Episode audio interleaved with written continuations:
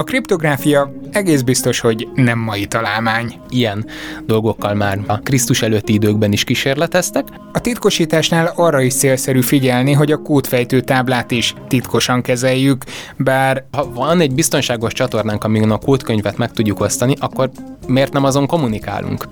A mai adásban természetesen áttörő eredményekről is szó lesz. 90-es évek elejére már teljes 30 cm-en át tudta küldeni titkos üzenetek. És persze fordulatokban sem lesz hiány. Találkoztam egy kínai úriemberrel, aki rettentően érdeklődött az iránt, hogy mit számolunk és miért, és akarunk-e műholdat fellőni, és van-e rá pénzünk. A kvantumkriptográfiáról és a kínai Quest műholdról beszélgetünk. Iratkozzatok fel, rövidesen kezdünk.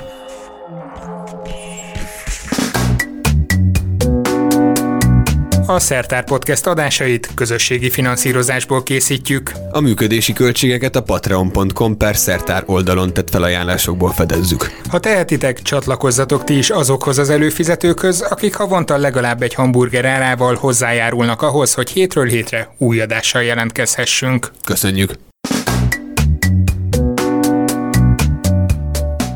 Sziasztok, én Robi Laci vagyok. Igen, kitalálhattátok, Habci még mindig nincsen, még mindig az Egyesült Államokban üti el az idejét, de remélem jövő hétre már vissza fog érkezni. Viszont aki itt van velem a stúdióban, egész biztos, hogy fog tudni majd beszélni, hiszen az idei szindikátorverseny egyik döntőse, aki kvantuminformatikai témával állt ki a nagy közönség elé és aratott osztatlan sikereket. Galambos Máté, szervusz! Sziasztok! Kezdjük szerintem onnan az egészet, hogy te hogy is kerülsz ehhez az egész kvantuminformatika témakörhöz? Uh-huh. Hát én tulajdonképpen mérnök fizikusként indultam a Műszaki Egyetemen, és ott uh, volt uh, egy uh, nem fizikus társaság, hanem villamosmérnök informatikus társaság, akik Imre Sándor és Bocsárdi László vezetésével uh, egy kvantumlabort uh, vezettek, és ott kezdtem én el uh, foglalkozni kvantumkommunikációval, mint egy kutatási témával. És tulajdonképpen a, az én szakterületem ott az volt, hogy műholdas kvantumkommunikáció szimulációjával e, foglalkoztam. E, számolásokat végeztem arra, hogy vajon, hogyha egyszer föllőnek egy műholdat, az hogyan fog működni, e, lehet-e egyáltalán kvantumcsatornát létrehozni, e, elképzelhető-e egy ilyesmi. Nagy, ebben a mondatban nagyon sok szó előtagjaként ott szerepelt a kvantum. Még mielőtt megkérdezném, hogy, hogy mégis mi az a kvantum számítógép, kvantum informatika, kvantum csatorna, kvantum bit, akár. Hirtelen eszembe jut a kanadai miniszterelnöknek egy évvel vagy két évvel ezelőtti ilyen nagy beszólása egy konferencián, amiről később aztán kiderült persze, hogy megrendezett jelenet volt, de ahol szépen kifejtette azt, hogy mitől is jobb egy kvantum számítógép, mint egy hagyományos számítógép, de röviden össze tudnád foglalni? Aztán lehet, hogy egy kanadai miniszterelnöki szék is. Ó, oh, hogyne, hogyne, hogyne, persze, azonnal. azonnal. hát tulajdonképpen ugye a klasszikus bitek azok különféle kétállapotú rendszerek. Nullának és egynek szoktuk őket nevezni, de tulajdonképpen ez lehet bármilyen fizikai rendszer, alacsony vagy magas feszültség egy drótban, vagy fényvisszaverő, vagy nem fényvisszaverő réteg egy CD lemezen, stb. stb. A lényeg az, hogy mérésekkel jól meg tudjuk különböztetni ezt a két állapotot. Na most kvantummechanikában a mérés meg maga az egész világ kicsiben egészen másképp viselkedik, és ezért tulajdonképpen ezért különböztetjük meg a klasszikus informatikát a kvantum informatikától, illetve a klasszikus kommunikációt a kvantum kommunikációtól, mivel bizonyos jelenségek, amiket klasszikusan nem tapasztalunk, kvantumosan nagyon erősek. Tehát tulajdonképpen a kvantum bit, meg a minden erre épülő számítógép csatorna, az tulajdonképpen egy két állapotú kvantummechanikai rendszer. Két állapotú? Igen. Akkor mi az, ami bennem is ezek szerint egy kavarként él, hogy itt állítólag nagyon sok állapot van, vagy erről egyáltalán nincsen szó? Hát bizonyos értelemben van, bizonyos értelemben nincs. Ö, abban az értelemben nincs szó róla, hogy amikor mérést hajtunk végre, akkor vagy az egyik, vagy a másik állapotban találjuk a kvantumrendszerünket. Aha. Mondjuk, hogyha spinről beszélünk, ez a részecskének a perdülete, pöröghet mondjuk jobbra, vagy pöröghet balra egy részecske. Egy adott tengely mentén. Na most tulajdonképpen amikor mérés hajtunk végre, vagy az egyik állapotban találjuk, vagy a másikban, átmenet nincs. De mielőtt még a mérést végrehajtanánk, ezek úgynevezett szuperpozícióban tudnak lenni, vagyis egyfajta folytonos átmenet lehet a kettő között, abban az értelemben, hogyha valahol félúton áll a kettő között, akkor egy valamilyen százalékos eséllyel találjuk a mérés során, vagy az egyik állapotban, vagy a másikban. Tehát a részecskék olyanok, mint Schrödinger macskája. Így van, így van, így van. Pontosan, hát Schrödinger macskáját ennek a szemléltetésére találták ki, ez egy ilyen képzeletbeli macska, hogyha valaki még nem hallott róla, aki átmeneti állapotban van az élő és a halott között egy dobozban, és egészen addig, amíg nem nyitjuk ki a dobozt, addig egyszerre él és halott, és ráadásul ez a két macska valami módon kölcsönhatásba is tud lépni egymással, tehát a, az élő macska tudja piszkálni a halott macska bajszát. De abban a pillanatban, hogy kinyitom a dobozt, vagy az élő macskát találom ott, vagy a halott macskát valamilyen százalékos eséllyel, mint hogyha földobtam volna egy pénzérmét. Picit azért kanyarodjunk oda-vissza, hogy mi az a kvantum számítógép, mert hogy szerintem ez megkerülhetetlen itt ennél a kérdésnél. Igen, hát tulajdonképpen azt már tudjuk, hogy mik azok a kvantumbitek. Most az a kérdés, hogy mi, mire jók ezek. Hát tulajdonképpen arra, hogy ha van nekünk egy ilyen kvantumbitünk, vagy egy kvantum áramkörünk, ami ezeket a bizonyos biteket kezeli, ezt mindig áramkörnek hívják, akkor is, hogyha éppen nem áramról van szó, akkor ez tulajdonképpen mivel maguk a kvantum bitek szuperpozícióban lehetnek, a kvantum áramkörök szuperpozícióban több műveletet is végre tudnak hajtani egyszerre. Tehát szuper gyorsak lesznek. Hát tulajdonképpen igen, bár bizonyos helyzetekben igen maradjunk annyiban. Tulajdonképpen arról van szó, hogy amikor van egy áramkörünk, aminek vannak úgynevezett vezérlő bitjei, tehát hogyha a bit az nulla, akkor egy A műveletet hajt végre, hogyha a bit egyes, akkor egy B műveletet hajt végre. Na most, hogyha ez a bit nulla és egy között valamilyen szuperpozícióban van, akkor A és B műveletnek valami szuperpozícióját hajtja végre a kvantum áramkör. De az nekünk miért jó? Tehát akkor nem egy, én úgy értelmezem uh, itt, hogy akkor nem egy exakt végeredményt kapunk, hanem olyan van Pontosan, valami. pontosan, pontosan. Tehát uh, arról van szó, hogy tulajdonképpen az a különbség a kettő között, hogy mondjuk um, tegyük fel, hogy meg akarok keresni valakit a tömegben. Kis pistát mondjuk. Mit csinál erre a klasszikus számítógép? Mindenki ez oda megy, mi a neved? Kispista, nem Kispista, jön a következő, mi a neved? Kispista, nem Kispista. És így végig megy az összes emberem. Na most a kvantum számítógép az ehelyett azt csinálja, hogy belekiabál a tömegbe, és azt mondja, hogy mi a neved? És e, erre visszajön egy szuperpozícióban az összes lehetséges válasz, egy hatalmas zagyvaság érkezik. Ezt meg kell szűrnünk, valami módon e, ki kell választanunk azt, amire kíváncsiak vagyunk, de sokkal kevesebb lépést igényel, mint egyenként oda menni mindenkihez és megkérdezni, hogy mi a neved. És tulajdonképpen ennek egy gyakorlati felhasználása az maga a kódtörés. Tehát ugye az egyik manapság rendkívül elterjedt módszer az RSA nevű titkosítás, ami tulajdonképpen az az alapja ennek, hogy ha van két nagyon nagy prímszámom, akkor azokat összeszorozni rettentően könnyű. Uh-huh. De viszont visszafele kitalálni, hogy mi volt az a két prímszám, aminek a szorzata ez a bizonyos végeredmény, az már nagyon nehéz. Ugye csak úgy tud, csak azt végig tudjuk, kell próbálgatni. végig kell próbálgatni. Na most a kvantum számítógép ez egy lépésben végig próbálgatja az összeset, és aztán megszűri a végeredményt, és ez sokkal gyorsabb. Ez azt jelenti, hogy hatalmas kódokat eh, lehetne törni vele. Uh-huh. Tehát tulajdonképpen kvantum számítógéppel klasszikusan nagyon nehezen törhető RSA kódokat pillanatok alatt fel lehetne törni. Tehát tényleg a másodperc töredéke alatt. Igen, ezt akartam kérdezni, hogy tényleg pillanat? Tehát a pillanat igen, igen, akkor... igen, igen, igen, azt kell érteni, hogy... Hát nem érzem magam biztonságban. Hát öm, ugye van erre egy kis versike, a, most sajnos meg nem mondom fejből, hogy kiírta valamelyik matematikus. Ha megépül a kvantumgép, a kémeké lesz mindenképp, minden kódunk feltörnék, nem küldhetnénk többé e-mailt, mi kvantumkódunk meg nem véd. Amiből ugye már az is kiderül, hogy a maga a kvantum kriptográfia, e, ez a kvantum, kvantummechanikának egy másik alkalmazása, az lehet a válasz erre, az az, ami megvédhet minket. Kvantum ellen kvantumfű. Így van, így van kutyaharapás szőrivel alapom. A kvantum számítógép is egy olyan dolog, amiről nagyon régóta lehet hallani, hogy uha, kvantum számítógép. Ez létezik? Hát, egyesek azt mondanák, hogy igen, van egy cég, ez az úgynevezett D-Wave nevű cég, akik azt állítják, hogy nekik van egy kvantum számítógépük. Ez nem olyan elven működik, mint ahogy ezt sok-sok évvel ezelőtt, 80-as években leírták, hogy hogyan kéne működnie, és senki nem, hát ugye nagyon kevesen látnak. Senki nem tudja, hogy működik, de működik. Igen, ez körülbelül ez a, ez a e, válasz, és sokan e, megkérdőjelezik, hogy egyetlen kvantum számítógépről van-e szó. Ugyanakkor ugye az a probléma a kvantum számítógépekkel, hogy hogy rendkívül sok kvantumbitet kell kezelniük, amiket mind tárolni kell, össze kell őket egymással fonni, vagy valamilyen módon kapcsolatba kell őket hozni egymással, és ez hatalmas technikai probléma. Ugyanakkor van egy másik terület, ez a bizonyos kvantum kommunikáció, ahol sokkal kevesebb bitet kezelünk, és sokkal egyszerűbb műveleteket végzünk rajta, és ezért aztán sokkal fejlettebb is. Uh-huh. De akkor jól értem, hogy mondjuk ha lenne egy kvantum számítógép, akkor az lehet, hogy jóval többet fogyasztana, meg nagyobb tárhelyre is lenne szüksége, mint a jelenlegiek? Hát ugye ez a bizonyos Divevnek a gépe, ami megépült, ez egy jelenleg egy teljes szobát foglal el, és kell hozzá egy másik szoba, amiből... Várj, csak ez, ez, ez nagyon rémlik nekem ez a történet valahonnan. Várj, ja igen, megvan a számítógép. Az indult így, hogy először így egy van, teljes szobát így foglalt van, el. Így van, így van.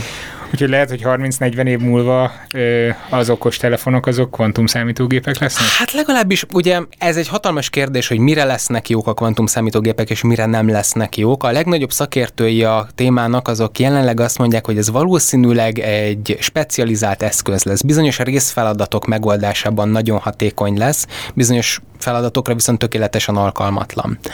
Vannak bizonyos dolgok, például a, a bitek másolása, az információ másolása, ami a kriptográfiában egy rendkívül hasznos dolog, hogy nem lehet őket másolni, az ugyanakkor más területen viszont problémás, Ctrl-C, Ctrl-V nem működik egy kvantum számítógépen. Uh-huh. Tehát ugye ezt el lehet egészen komoly matematikáig vinni, hogy vannak különféle problémák, a, e, az úgynevezett P problémák, NP problémák, és e, hogy ez a kvantum számítógép az tulajdonképpen ezek között mit tud megoldani, és mit nem. Ez a, mit akar? Ez azt akarja, hogy hát most egy kicsit pongyalán fogok fogalmazni, de vegyük úgy, hogy a P probléma az az, amit, e, amire van egy hatékony megoldás megoldási eljárásunk. Tehát van egy formula, formulát követve lépésről lépésre meg tudjuk oldani uh-huh. a ö, problémát. Na most ö, ez mindig működik, és ráadásul van egy korlátunk is arra, hogy a probléma növekedésével mennyivel lesz hosszabb az az idő, amire szükségünk van, hogy megoldjuk a feladatot. Az MP, MP probléma az ennél egy kicsit bonyolultabb, hát nem kicsit, bon, e, sokkal, bonyolultabb. sokkal bonyolultabb, igen, de még mindig tudunk róla valamit. Az MP probléma az kicsit olyan, mint egy kirakós játék. Hogyha valaki megmutatja a megoldást, akkor nagyon hatékonyan le tudjuk ellenőrizni. Tehát van egy gyakorlatilag P problémával egyenértékű ellenőrzési módszerünk, hogy ez most megoldás vagy nem megoldás, de hogy hogyan találjunk egy megoldást, arra nincs semmiféle ötletünk. És ez a matematikának jelenleg is egy hatalmas kérdése, hogy ez a P és az MP van-e egymással valamilyen összefüggésben. Az ellenőrzési módszeremből tudok-e valamilyen módon megoldási módszert generálni, és jelenleg a sejtésünk az, hogy nem de ezt senki nem tudja bebizonyítani, és aki bebiz, elsőre bebizonyítja, hogy így van, vagy nem így van, hatalmas pénzeket lehet vele szerezni. És Mert ugye... Már kecsegtető. Igen, igen, igen, ez ha, ha, ha, nagyon kecsegtető. Ugyanakkor, eh, hogy a kvantum számítógép ezek között a problémák között mit tud és mit nem tud megoldani, az nem teljesen tisztázott még a mai napig. Az teljesen egyértelműen tudnek tűnik, hogy az MP problémák között vannak olyanok, amiknek a megoldására nem alkalmas. Uh-huh. De ugyanakkor úgy tűnik, hogy minthogyha lennének olyan MP problémák, amiket hatékonyan meg tud oldani. De ezeket, ha jól értem, egyelőre még csak elméletben matematikusok így próbálják van, meg így van, így van. tehát gyakorlatban még nem nagyon tesztelhették hát, ezeket. Nem, abszolút nem. Ugye van egy-két kísérlet, ami tulajdonképpen szintén a prim faktorizációra épült, és körülbelül a 15-öt sikerült nekik faktorizálni, tehát nagyjából itt tart a dolog. Mielőtt bejöttünk ide, mondtad, hogy a kriptográfiáról mindenképpen beszéljünk, hiszen ez áll hozzád a lehető legközelebb. Mikor furakodtak be a kvantumok a titkosításba? Hát ez tulajdonképpen a 80-as évek közepén történt meg, 84-ben találták ki az első kvantumkriptográfiai eljárást, de hát maga az elv, amit ez a bizonyos kvantumkriptográfiai protokoll felhasznál, az még az 1800-as évek végén született meg, és az 1900-as évek közepén bizonyították be, hogy ez valóban titkos és valóban feltörhetetlen. Hát nem, nem kapkodták el.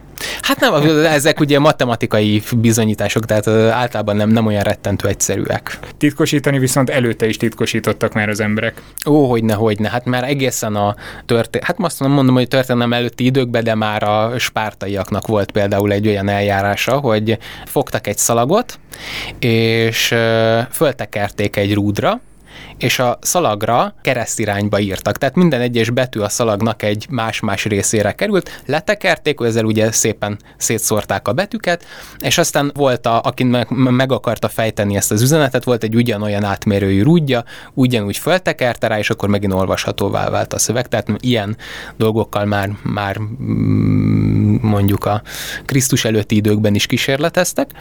És ö, aztán voltak például olyan próbálkozások, ez az úgynevezett ö, Cézár QR Code.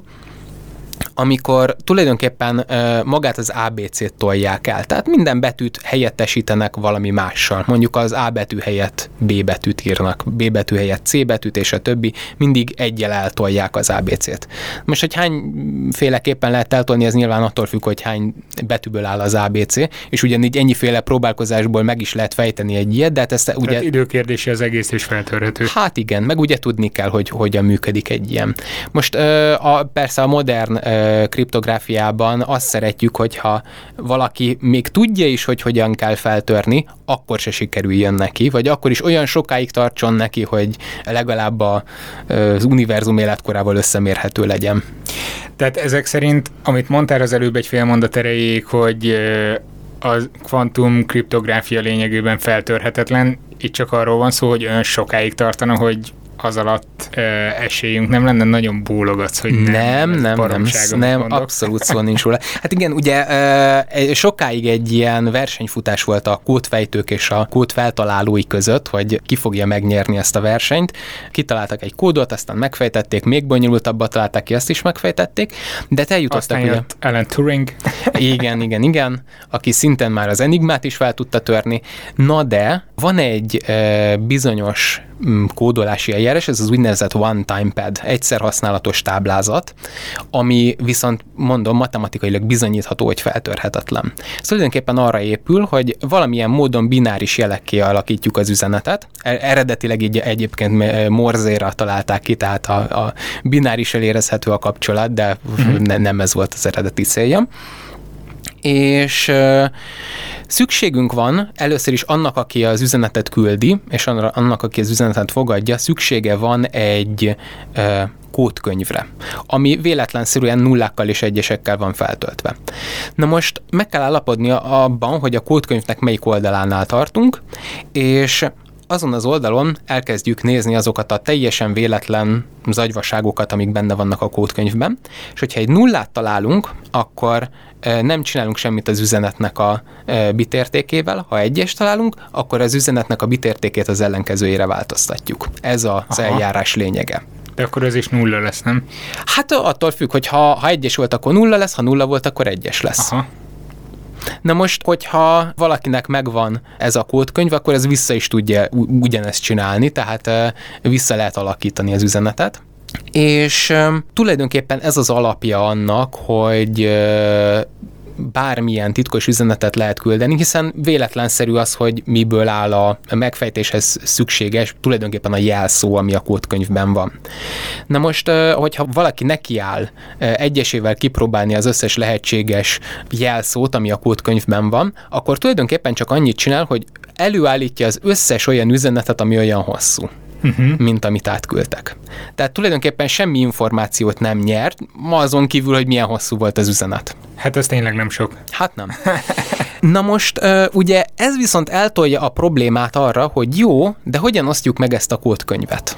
hogyan tudjuk ezt elérni, mert hogyha van egy biztonságos csatornánk, amin a kódkönyvet meg tudjuk osztani, akkor miért nem azon kommunikálunk? Mi, mi értelme az egésznek? Ez körülbelül olyan, mint hogyha fekete doboz minden túlél a repülőn, akkor miért nem az egész repülőt hát fekete igen. doboz anyagból készítik? Vagy, le, vagy legalább az utasokat, lehetőleg.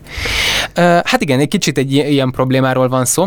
Na most ugye azért érzékelhető, hogy nem teljesen ugyanaz a ö, szituáció, hiszen elképzelhető, hogy ez a bizonyos biztonságos csatorna, ez a megbízható küldönc, aki ezt a kódkönyvet elviszi A pontból B-be, ez évente csak egyszer áll a rendelkezésünkre.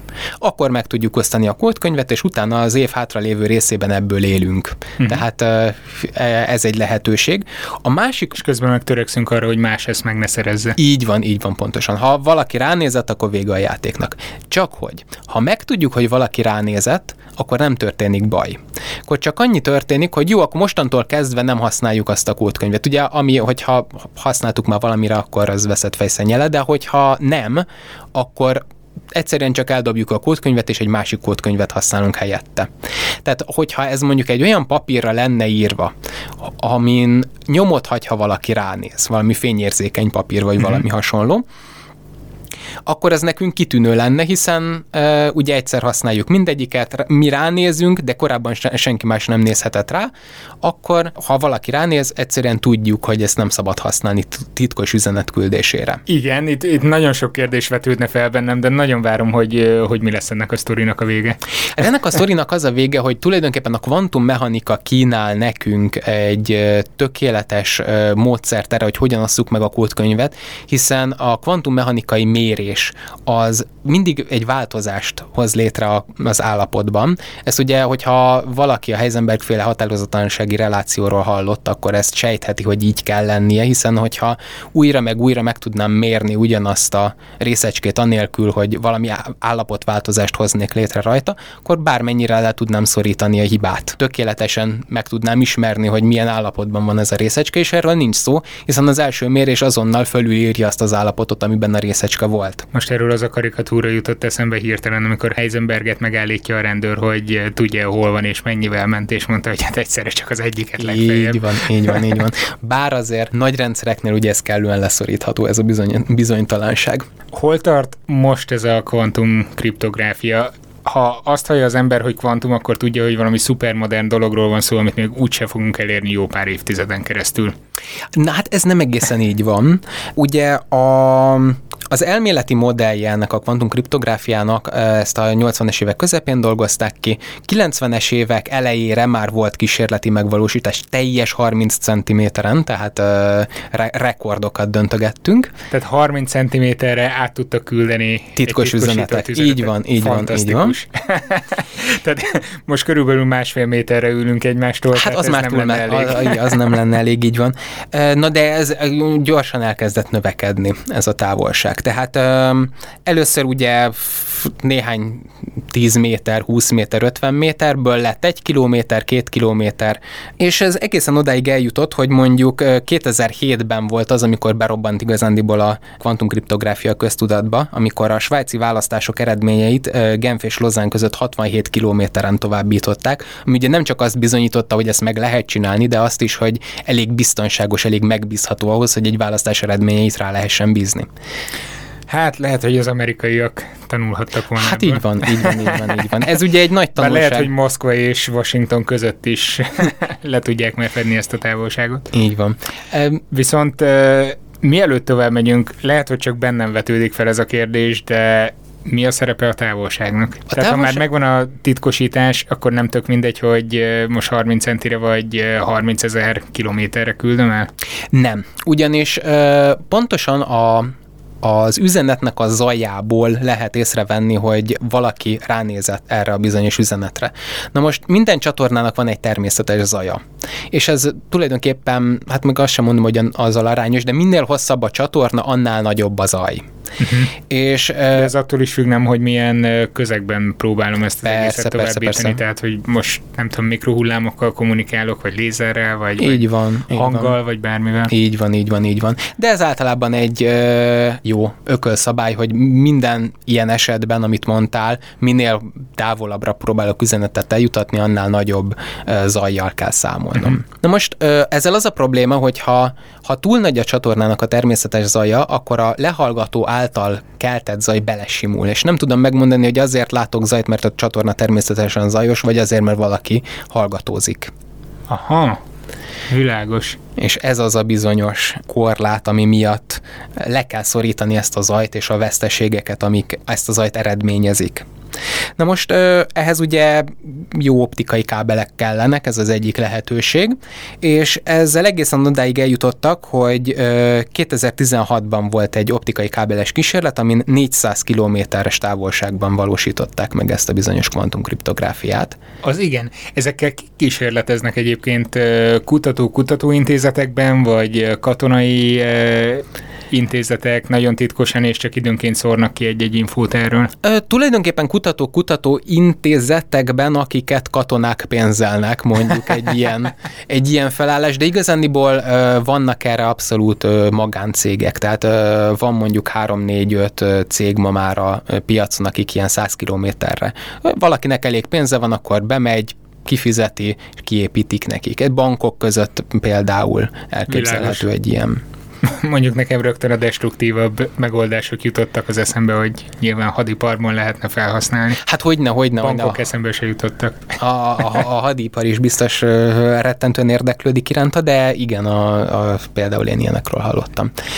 Na most... Um, egy másik kísérlet, amit viszont nagyon érdemes megemlíteni, ez 2007-ben volt, amikor 144 kilométeren sikerült La Palma és Tenerife szigetek között szabad légkörben egy kvantumcsatornát megvalósítani, tehát nem kellett hozzá optikai kábel. Aha. Ami egyrészt hatalmas előrelépés, mert főleg a hadiparnak, mert hát ugye amikor valaki a sivatag közepén van hadgyakorlaton, vagy egy nem repülő... az optikai kábelt hát, le, az nehéz legalábbis, igen. Visz, viszonylag nehéz magunk után hurcolni az optikai kábelt. Ugyanakkor viszont ez azért rettentően érdekes, mert a légkörnek mondjuk az első 10-20-30 kilométerében vannak csak időjárási jelenségek. Uh-huh. és 100 kilométer az úgynevezett Kármán vonal, ami fölött már gyakorlatilag légköri gázok sem nagyon vannak. A világűr határa. Igen, mondhatjuk, mondhatjuk nyugodtan úgy, hogy ez a világűr határa. Ugye ez folyamatos átmenetről van itt szó, tehát nem egy direkt határról, de igen, ez mond, de ezért legyünk rá büszkék végre egy magyar vonatkozás ismét ebben az adásban is Kármán Tódorról kapta a nevét. Így van. Egyébként nem tudom, hogy tényleg Kármán Tódor volt-e valaki, valamilyen Kármán. Szerintem nekem úgy rémlik, hogy igen, de akkor ez a házi feladat a hallgatóknak, hogy írják meg, hogy a Kármán vonal az tényleg Kármán Tódorról kapta el a nevét. Tehát ez a, a 140 km, ez azért rettentően jó szám, mert ez azt jelenti, hogy ha kijutunk a világűrbe, ahol már nincsenek, nincsen semmiféle gáz, ott gyakorlatilag semmiféle abszorpciót, szórást, elnyelést, szórást nem várunk. Tehát tulajdonképpen a vákumban már hatalmas távolságokat át tudunk hidalni. Tehát, hogyha átjutunk ezen az első légköri rétegen, akkor onnantól kezdve... Mert csak a háttérsugárzás pontosan. állhatja az utunkat. Hát még van, van egy-két probléma, ugye ezzel a bizonyos lézerjellel meg kell célozni, és el kell találni a másik műholdat, aminek mindig van egy kis célzási hibája, illetve vannak olyan jelenségek, ez az úgynevezett diffrakciós nyalábszélesedés, ami még vákumban is van, ez egyszerűen a fénynek a hullám természetéből adódik. Ugye úgy gondoljuk hétköznapi életünkben, hogyha van egy lézersugár, akkor azt mi a szabad szemünkkel úgy látjuk, hogy ez nem szélesedik, de hogyha több száz kilométerről van szó, akkor az valójában az a számolni kell, hogy bizony ilyen optikai jelenségek vannak, amik miatt szélesedik egy ilyen ez volt 2007-ben. Így van. Tíz így évvel van. telt. Így Amilyen van. ütemben fejlődik a technika, most szerintem már az lesz a következő, hogy azt mondod, hogy a Jupiterre tudunk hát, célozni. Az sajnos nem, sőt, sőt, volt nekem egy számolásom annak idején arra, hogy uh, ugye felvetette a NASA, hogy na mi lenne, hogyha a Marsra küldenénk jeleket, és valami horribilis méretű uh, antennára lenne szükség ahhoz, hogy aztán fogjuk a jeleket a Marson, ami akkora, mint egy stadion. Tehát ez nem valószínű, hogy valaki föl fogja hát pakolni figyelj, a stadionból van most már elég. Lehet, hát hogy, van. lehet, hogy csak nem láttuk eddig, hogy mi volt a cél. Minden esetre, minden esetre eddig még olyat nem láttam, hogy valaki fölpakolt egy stadiont egy rakétára és kilőtte a Marsra, de... Ja, hogy ott kell lenni a stadionnak, igen, nem igen, igen, ez nem, nem ugyanaz, nem ugyanaz, nem ugyanaz, igen. Hol tartunk most? Hát most ott tartunk, hogy uh, ugye megérkezett ez a műhold, és uh, a 400 kilométerből hirtelen 1200 kilométer nem a, nem a Marsra érkezett nem, ez a műhold, a, a föld körüli pályára elindultak a kísérletek, és uh, a két földi adóállomás között, amik 1200 kilométerre voltak egymástól, uh, sikerült megosztani uh, úgynevezett összefont kvantumbiteket, ami megint csak egy érdekes jelenség, ez az összefonódás. Ez, ez mit akar?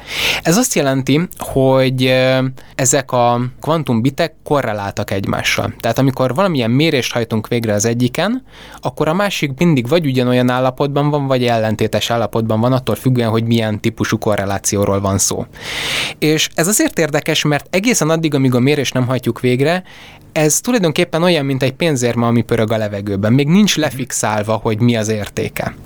És úgy néz ki, mintha valamilyen módon fénysebességnél gyorsabban tudnának egymástól. Na most ezt nagyon fontos kihangsúlyozni, hogy annak ellenére, hogy minden egyes science fiction sorozat ezt rossz félreérti, fénynél gyorsabban jeleket nem lehet küldeni ezzel a megoldással, de minthogyha ez nem jelküldésre, de minthogyha véletlenszerűségnek a megosztására alkalmas lenne.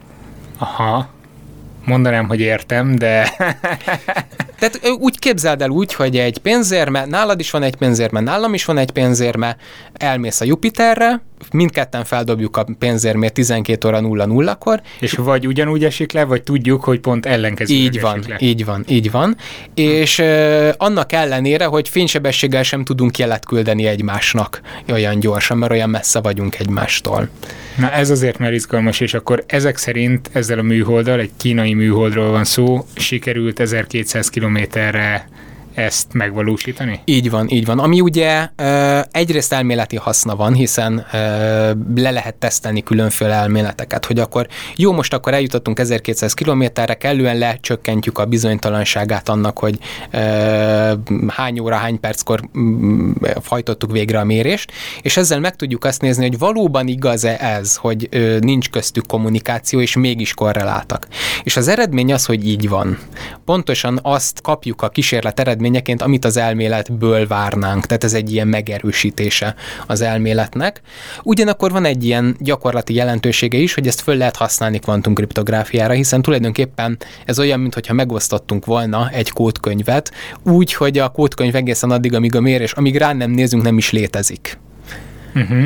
De onnantól kezdve, hogy ránézünk, bejön ez a, amit ahogy fogalmaztál, ez a fényérzékeny papír. Így van, izőjelben. így van. Hiszen ha valaki már... látjuk, hogy manipulálták-e. Igen, hiszen ha valaki már ránézett előtte, akkor ö, bizonyos korrelációknak a hiányából, vagy a mértékéből ö, meg lehet határozni ezt. Szerintem az még nem hangzott el, hogy ez a Quest nevű műhold, tehát Q-U-E-S-S, aminek mi is a feloldása, hogy Quantum... Quantum Experiments at Space Scale tehát űrméretű kvantum kísérlet. kísérletek. Ezt a Kínai Tudományos Akadémia futtatja ezt a projektet, azt lehet hallani orba szájba, hogy mostanában a kínaiak nagyon-nagyon beszálltak itt az űriparba. Ez várható volt szerinted, hogy kvantum irányban ők lépjenek így először? Hát én nem vártam volna, annak ellenére nem, hogy annak idején volt egy konferencia, ahol pont uh, találkoztam egy kínai úri emberrel, aki nagyon-nagyon érdeklődött. Most nagyon, már persze... tagadta, hogy... nem tagadott ő semmit, egyszerűen csak rettentően érdeklődött az iránt, hogy mit számolunk és miért, és akarunk-e műholdat fellőni, és van-e rá pénzünk, mondtam, hogy nincs. De uh, hát most persze utólag már egyértelmű miért érdeklődött ennyire, mert nyilván nyilván már, már, már, már dolgoztak rajta, igen.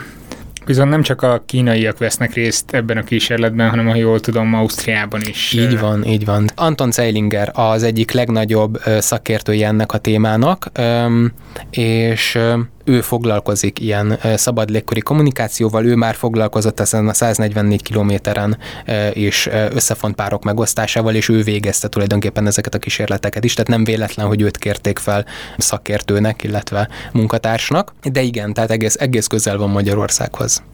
Na hát lehet, hogy lassan mi is bekapcsolódunk majd előbb-utóbb. Egy évvel ezelőtt a kínaiak felbocsátották ezt a műholdat, két évesre tervezik ennek az üzemidejét, amennyire olvastam erről egy cikket. Azt tudod, hogy milyen típusú kísérleteket hajtanak végre rajta, vagy miket terveznek még a jövőben, vagy ezt teljesen titkosan kezelik? Sajnos nem tudom, igen. Hát ugye az volt a probléma, hogy rögtön miután felbocsátották, semmit nem lehetett tudni a műholdról, tehát az első információnk az egy hónappal ezelőttről származik. Hát fel kellett volna törni, csak hát nem lehet. Hát igen, igen, igen, igen, igen. Tehát nem tudom pontosan, hogy mennyi időre tervezik, és hogy pontosan mit terveznek vele. Nyilván ugye az érdekes az lenne, hogyha több műhold egymással kommunikálna, és ezeket hálózatba lehetne kapcsolni, akkor lehetne igazán nagyon nagy távolságokat áthidalni, és az lenne tulajdonképpen az első lépés a, az interkontinentális kvantumkriptográfia felé, illetve az interkontinentális kísérletek felé. Tehát akkor innentől kezdve lényegében az egész földet le tudnánk fedni. Hát legalábbis igen. Hogyha, hogyha a hálózatba kapcsoljuk ezeket a műholdakat, akkor rajt több lépésen keresztül igen. Ez nem tudom, hogy jó-e. Milyen, mert? Hát nem tudom, itt megint felvetődik benne mindenféle ilyen hadi alkalmazás, alkalmazhatóság lehetőségek, különösen most az amerikai elnökválasztásban, hogyha gondolunk, hogy ott mekkora szerepe volt a belenyúlásnak, lehet, hogy... Hát ez pont a belenyúlást gátolja, tehát uh, ilyen tekintetben. Ugye egyébként uh, szerintem itt érdemes megemlíteni, hogy, uh, hogy tulajdonképpen amikor megalkottuk ezeket a matematikai modelleket, hogy hogyan terjednének ezek a nagyon-nagyon gyenge fényjelek légkörön keresztül az űrből a föld felé, vagy akármilyen módon, akkor mire hagyatkoztunk? Hát tulajdonképpen a csillagászokra, akik mm. évszázadokon keresztül semmi más nem csináltak, csak nézték a csillagukat, és rettentő gyenge fényjeleket próbáltak fogni, akár a légkörön keresztül, akár egy műholdal, a Hubble teleszkóppal, és ők azok, akik felépítették ennek az egésznek a fizikáját, és ennek az egésznek a technológiai hátterét, ami ugye egészen sokáig úgy nézett ki, hogy hát ez mintha egy haszontalan dolog lenne, de, de hát a tudás felhalmozása, mint kiderül, soha, soha nem haszontalan. Ez összecseng azzal az adásunkkal, csak egy, egy gyors kitekintés. Néhány hónappal ezelőtt volt talán az volt a címe, hogy munkanélküli csillagász nem ismerünk. Ott pont erre futott ki a dolog, hogy az az ismeretanyag, amit a csillagászok felhalmoznak tanulmányaik meg kutatásaik során, az az életnek annyi meg annyi területén felhasználható. Na hát itt egy, egyel több. Tehát e, igen, az alapkutatásra ugyan sokan fújognak azon az alapon, hogy hát mi értelme, hiszen semmi haszna nincs, hát sose lehet tudni, hogy meddig nincs haszna, és abban a pillanatban, hogy haszna van, már hirtelen haszna van anélkül internet se lenne. Hát nem, sőt, sőt, semmi, semmi nem lenne ki- és bekapcsoló gombbal, maradjunk annyiban. Köszönöm szépen, hogy itt voltál. Nagyon szívesen. Sziasztok! Sziasztok!